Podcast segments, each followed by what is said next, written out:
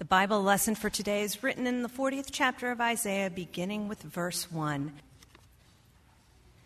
Comfort, comfort my people, says your God. Speak tenderly to Jerusalem and proclaim to her that her hard service has been completed, that her sin has been paid for, that she has received from the Lord's hand double for all her sins. A voice of one calling. In the wilderness, prepare the way for the Lord. Make straight in the desert a highway for our God. Every valley shall be raised up, every mountain and hill made low. The rough ground shall become level, the rugged places a plain. And the glory of the Lord will be revealed, and all people will see it together, for the mouth of the Lord has spoken. A voice says, Cry out. And I said, What shall I cry? All people are like grass, and all their faithfulness is like flowers of the field. The grass withers and the flowers fall, because the breath of the Lord blows on them. Surely the people are grass. The grass withers and the flowers fall, but the word of our God endures forever. You who bring good news to Zion, go up on a high mountain. You who bring good news to Jerusalem, lift up your voice with a shout. Lift it up, do not be afraid. Say to the towns of Judah, Here is your God. See, the sovereign Lord comes with power, and he rules with a mighty arm. See, his reward is with him, and his recompense accompanies him. He tends his flock like a shepherd. He gathers the lambs in his arms and carries them close to his heart. He gently leads those that have young. The word of the Lord.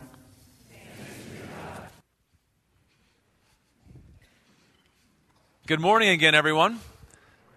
Thanks. It's great to be here with you this morning. And to those of you who are new here, if you're here as a guest for the first time, welcome. I'm really glad that you're here. My name is Steve. I'm one of your pastors here. And uh, I'd love to make your acquaintance after the service. If you have a couple minutes, we could introduce ourselves. I'm glad that you're here this morning. This reading that we heard today, it's from a longer journey series that we're a part of. It's called Open Book. Our church started in this fall, opening the book kind of at the beginning, at the book of Genesis, and have been reading some of the main stories as we go forward, learning the story of God and the story of God's people. Today's reading came from this ancient prophet. His name was Isaiah, lived 500 plus years before Jesus. And this reading today came from the 40th chapter of his book. Isaiah's book is 66 chapters long. If you're looking for something to do this afternoon, that should take a couple hours. It comes from Isaiah chapter 40, and it is a word of hope from God, a word of hope to the weary. I, I chuckled at myself a little bit this last week as I knew that this sermon was coming up, our worship service was coming this week, and I was in Disney World this last week. Parents and grandparents, for those of you who have eyes to see, you may be noticed on your way into Disney World, if you've ever been there before, there's an invisible sign Welcome to the weariest place on earth. man, by the end of every day, my dogs were barking, my feet were hurting. I was ready to get back and settle down for a little while. And uh, our family, we enjoyed the trip very much. Uh, Cry me a river, it was 80 degrees and sunny for me last week, I know, but uh, we were ready. We slept hard uh, every night last week. I, I joke about that, but it is important for us to hear a word of God's hope to the weary. Maybe in particular in this season of the year. This, this time of year, this mad sprint that happens from about the day after Thanksgiving, which we have learned to call Black Friday in our culture. Sure, this mad dash all the way to Christmas or the couple days after Christmas, this sprint. As we enter this time of year, or maybe any time of the year, do any of you get weary? Are you weary anywhere in life? One of the things that gets weary in this time of year, I think, is how it is supposed to be the hap, hap, happy, happiest time of the year, right? And it's not always, is it? We're pressured to put on this brave face. Everything is fine. Everything is wonderful. But sometimes this time of year is especially poignant for those wounds or those griefs or those sadnesses that happened to us this year or that we're carrying from previous years. It can be a real wearying struggle. It can be things that happen in our personal lives. I joked about my feet being tired and my feet hurting after a week at Disney World. A lot of us are struggling with real physical difficulties, right? You may be battling a sickness, an injury, a disability, an affliction in your life, or in the life of people that you love, and those things just wear you out. It is wearying. And maybe, like many, you've lost a loved one recently or around this time of year. And I've come to learn that grief is one of the most wearying things that we experience. It's like an invisible weight that we drag around with us and wonder, why are we so worn out all the time? We get weary from things in our personal lives, in our relational lives. I mean, goodness, even in the healthiest of relationships. I think about like family relationships. Even when things are healthy and going great, don't we sometimes make each other a little bit tired from time to time, right? It just takes energy. And all of our relationships are not in the healthiest place all the time, right? Sometimes things get sideways, broken, hurtful, and frankly, it's wearying, isn't it? Anybody weary this time of year? Happens in our personal lives, happens in the world. It happens in the social world around us. Every time I open the news, and I don't know where you watch, read, or scroll through your news, but man, it's tiring. It's depressing. It can feel hopeless. And depending on maybe where you get your news or kind of what your own opinions are, it may be that there are some things that really wear you out and weary you, or maybe there are other things that really wear you out and weary you when you look around the world. And I didn't exactly mean to point to the left and to the right when I did that, but maybe not coincidentally, that's true too. And honestly, as we look ahead to the year 2020, I've already begun praying, and our pastors group has, and maybe some of you have too. This could be a tough year for our world. In fact, I think it will be a tough year for our world no matter what happens.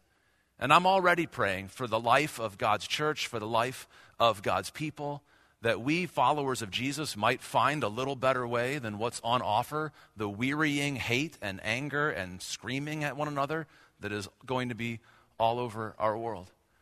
There's so much brokenness, there's so much that breaks our heart. And I, for one, wish I could make it all better. I bet you do too. I bet you look at things that are broken in our world go, I want to fix that. And yet it's still there tomorrow, right? Maybe you're weary this time of year. We need to hear from God a word of hope to the weary. And unfortunately, as, as I reflected on this and, and prayed about this, it occurred to me that church is a place where we can come and hear God's word of hope to the weary. But some of us, maybe many of us, have experienced church as a place that has made us weary. Maybe there's something where you've had an experience where people, somebody else, has used religion, has used God, has used church as a way to manipulate or to pile up guilt or to heap up shame.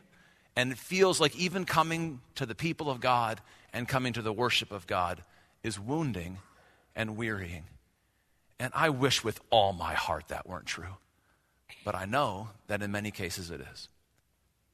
And even maybe a, a little bit lighter than that, we come to church and things in life are changing. The world is changing rapidly. Technology is changing. Maybe your work has been changing. Relationships are changing. And you think, well, church is the place I can go, and that's where things won't change anymore. Everything will be stable there, right? And so you're like, I'm weary from the change. And there are other people who are going, I wish church, it's just so stuck. I wish it could change a little bit faster. Why are we dragging our feet so much, right? And that can be wearying.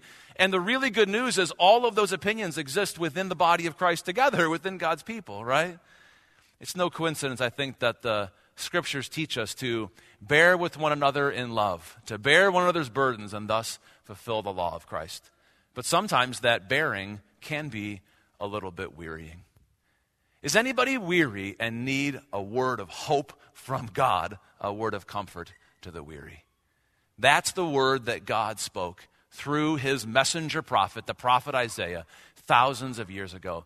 God said, There is a word of hope for you in your weariness. You know, when I reflect on these things that make me weary, do you know what really needs to be addressed in me? I think what so many of us need to be addressed, it's not just that there are things in life that make me weary, it's that there are so many of those things, right? It's that they stack one on another. If you would just give me one problem at a time, a few of them I could solve. Many of them are way too big for me, even individually. But then they stack and they're persistent. They keep going. And there comes a point when I look at the things in my personal life, relational life, social world around us, and I go, God, I can't do it. I can't make it better. It's just going to go on like this. And that is wearying, right? We can't fix it. But God sends this word of hope. He speaks a word of hope to people who are weary, just as you and I are through this ancient messenger, prophet Isaiah, to say, You're right. You can't make it better. In fact, you probably made it worse, but I can and I will. God speaks a word of promise, a hopeful word of promise to the weary, and He keeps that promise, right? God made a promise of His grace of his saving power, that he would come and establish his way and his reign in this world, and he has kept that promise in the coming of Jesus into the world. And I find in my life that when someone makes me a promise and then they keep it, my trust level in them goes up, doesn't it? When someone makes me a promise and they don't keep it, I don't really ask them again, right? My trust level goes down. Somebody makes a promise and they keep it, I'm willing to trust that promise, that person again the next time. God made a promise Good news. Here comes your God. And these, this promise from the word of the prophet Isaiah is exactly the words that those who knew Jesus wrote down in the Gospels to describe his coming. Right around the story of John the Baptist, who came and heralded the way for Jesus. Prepare the way of the Lord. Here he comes. Every valley shall be raised up, every hill made low. That's not because God hates topography or anything like that, right? It's just a way of saying, Here comes God. Open up the way for God to come, right? God kept that promise, but not entirely yet, right? because if that had solved everything, then would anybody still be weary? I think even in Jesus' own life, in his life on this earth, and this life among us now, I think sometimes because we have misunderstood God's promise, sometimes we fail to trust it. There were people in Jesus' own life who saw what Jesus was doing and were like, nah, I don't actually think you're right about that. And Jesus would point, he would say, the sick are healed, the blind see, the sinners are forgiven, good news is preached to the poor, but not all at once, right? I, in my prayers, I am less patient than that. I, I pray, God, make it come all at once. As we sang in one of our sung prayers, one of our songs earlier, Lord Jesus, come, do it now, right? And Jesus had to teach people and teaches us still. It didn't come all at once. The kingdom of God, Jesus said once, it's, it's like a mustard seed. It is here, and it is planted, and it is growing, and it will bring blessing to all those who are around, not all at once. Or another time, Jesus said, The kingdom of God is coming, and it comes like a man who went out and he sowed good seed in his field, and good crops grew, and it bore fruit for people. Somebody else came and sowed weeds in that field. The enemy came and sowed weeds, and there are weeds, and we are living among them. Jesus came and he taught this to people, but he didn't only teach it, Jesus lived it, right? He lived it and he died it. Jesus was the fulfillment of God's promise to bring his saving power over the world. And he came with his saving power, and then he was betrayed. And then he was arrested, and he was tried, and he was executed. We live in a world where we're so caught up in the darkness that we just might reject the Savior when he comes, right? But does anybody know the story? Is God going to take that answer? Is he going to let us give our no like that? That's what it looked like on Friday. That's what it looked like on Saturday. But on Sunday, God raised Jesus from the dead. And so we weary. We live in a world that will never be hopeless again. We live in a world that will never and can never be hopeless again because even when it goes all the way to darkness, even when it goes all the way to death, we worship and follow a God who even raises the dead. Amen. And that is a word of hope to our weariness no matter what problems we face.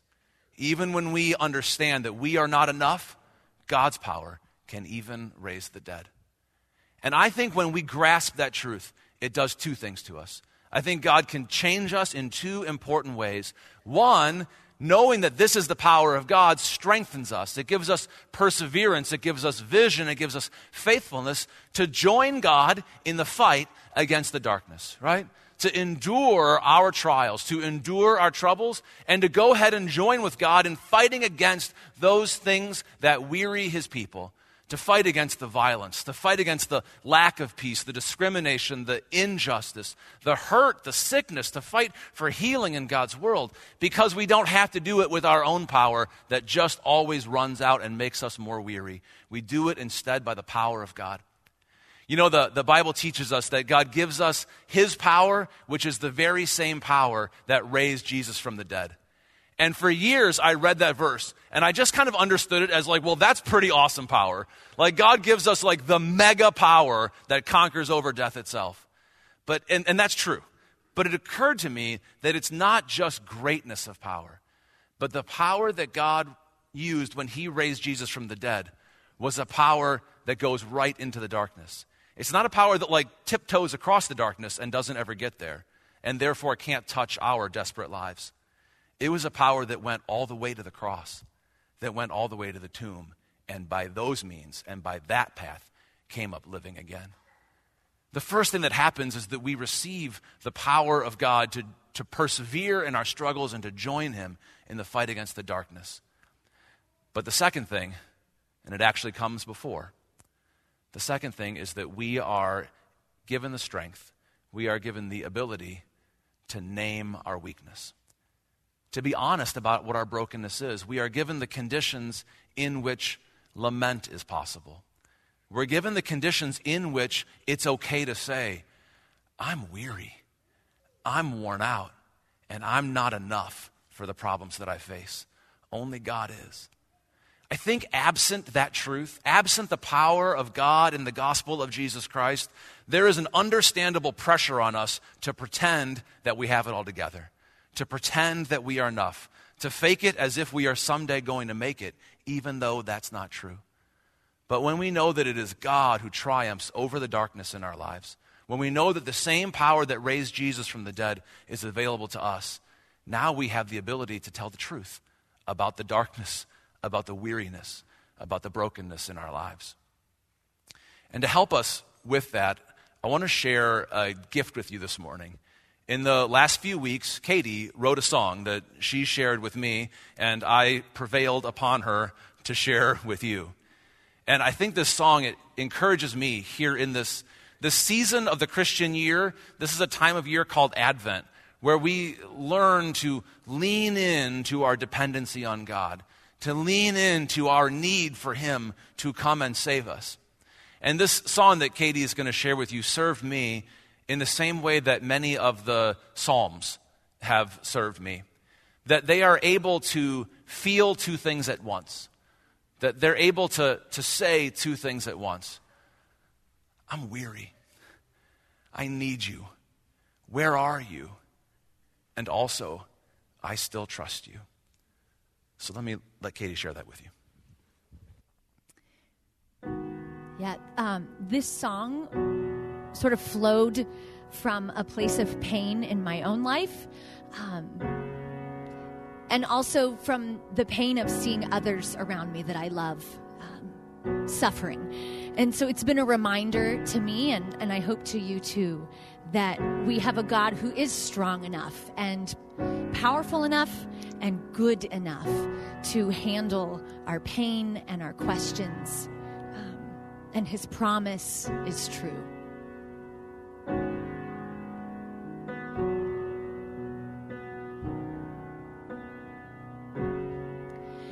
There is darkness here, here it's found. It's within me all around. Can you hear me? Do you see me? Are you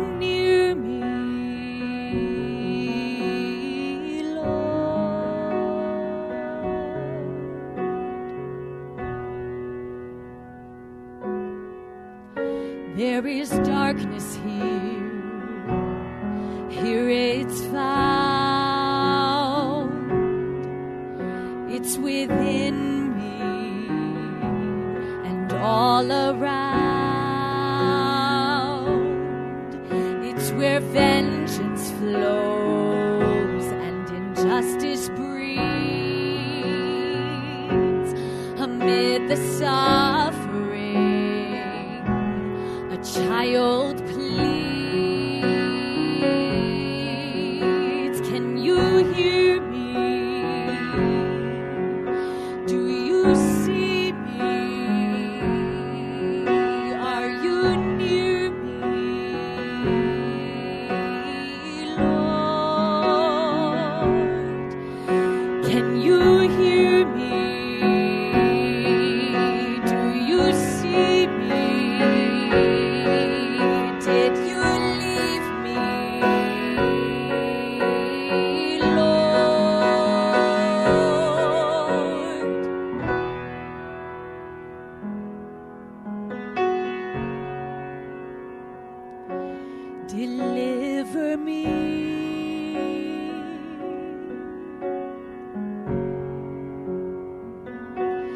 Deliver me.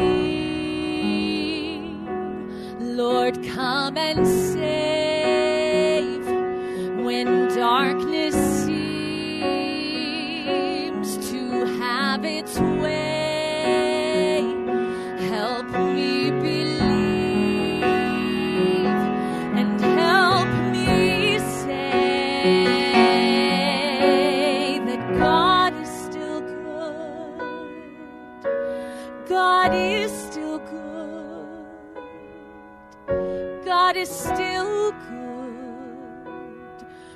God is still good.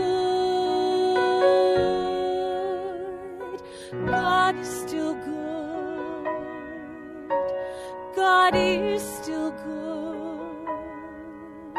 God is still good. God is still good.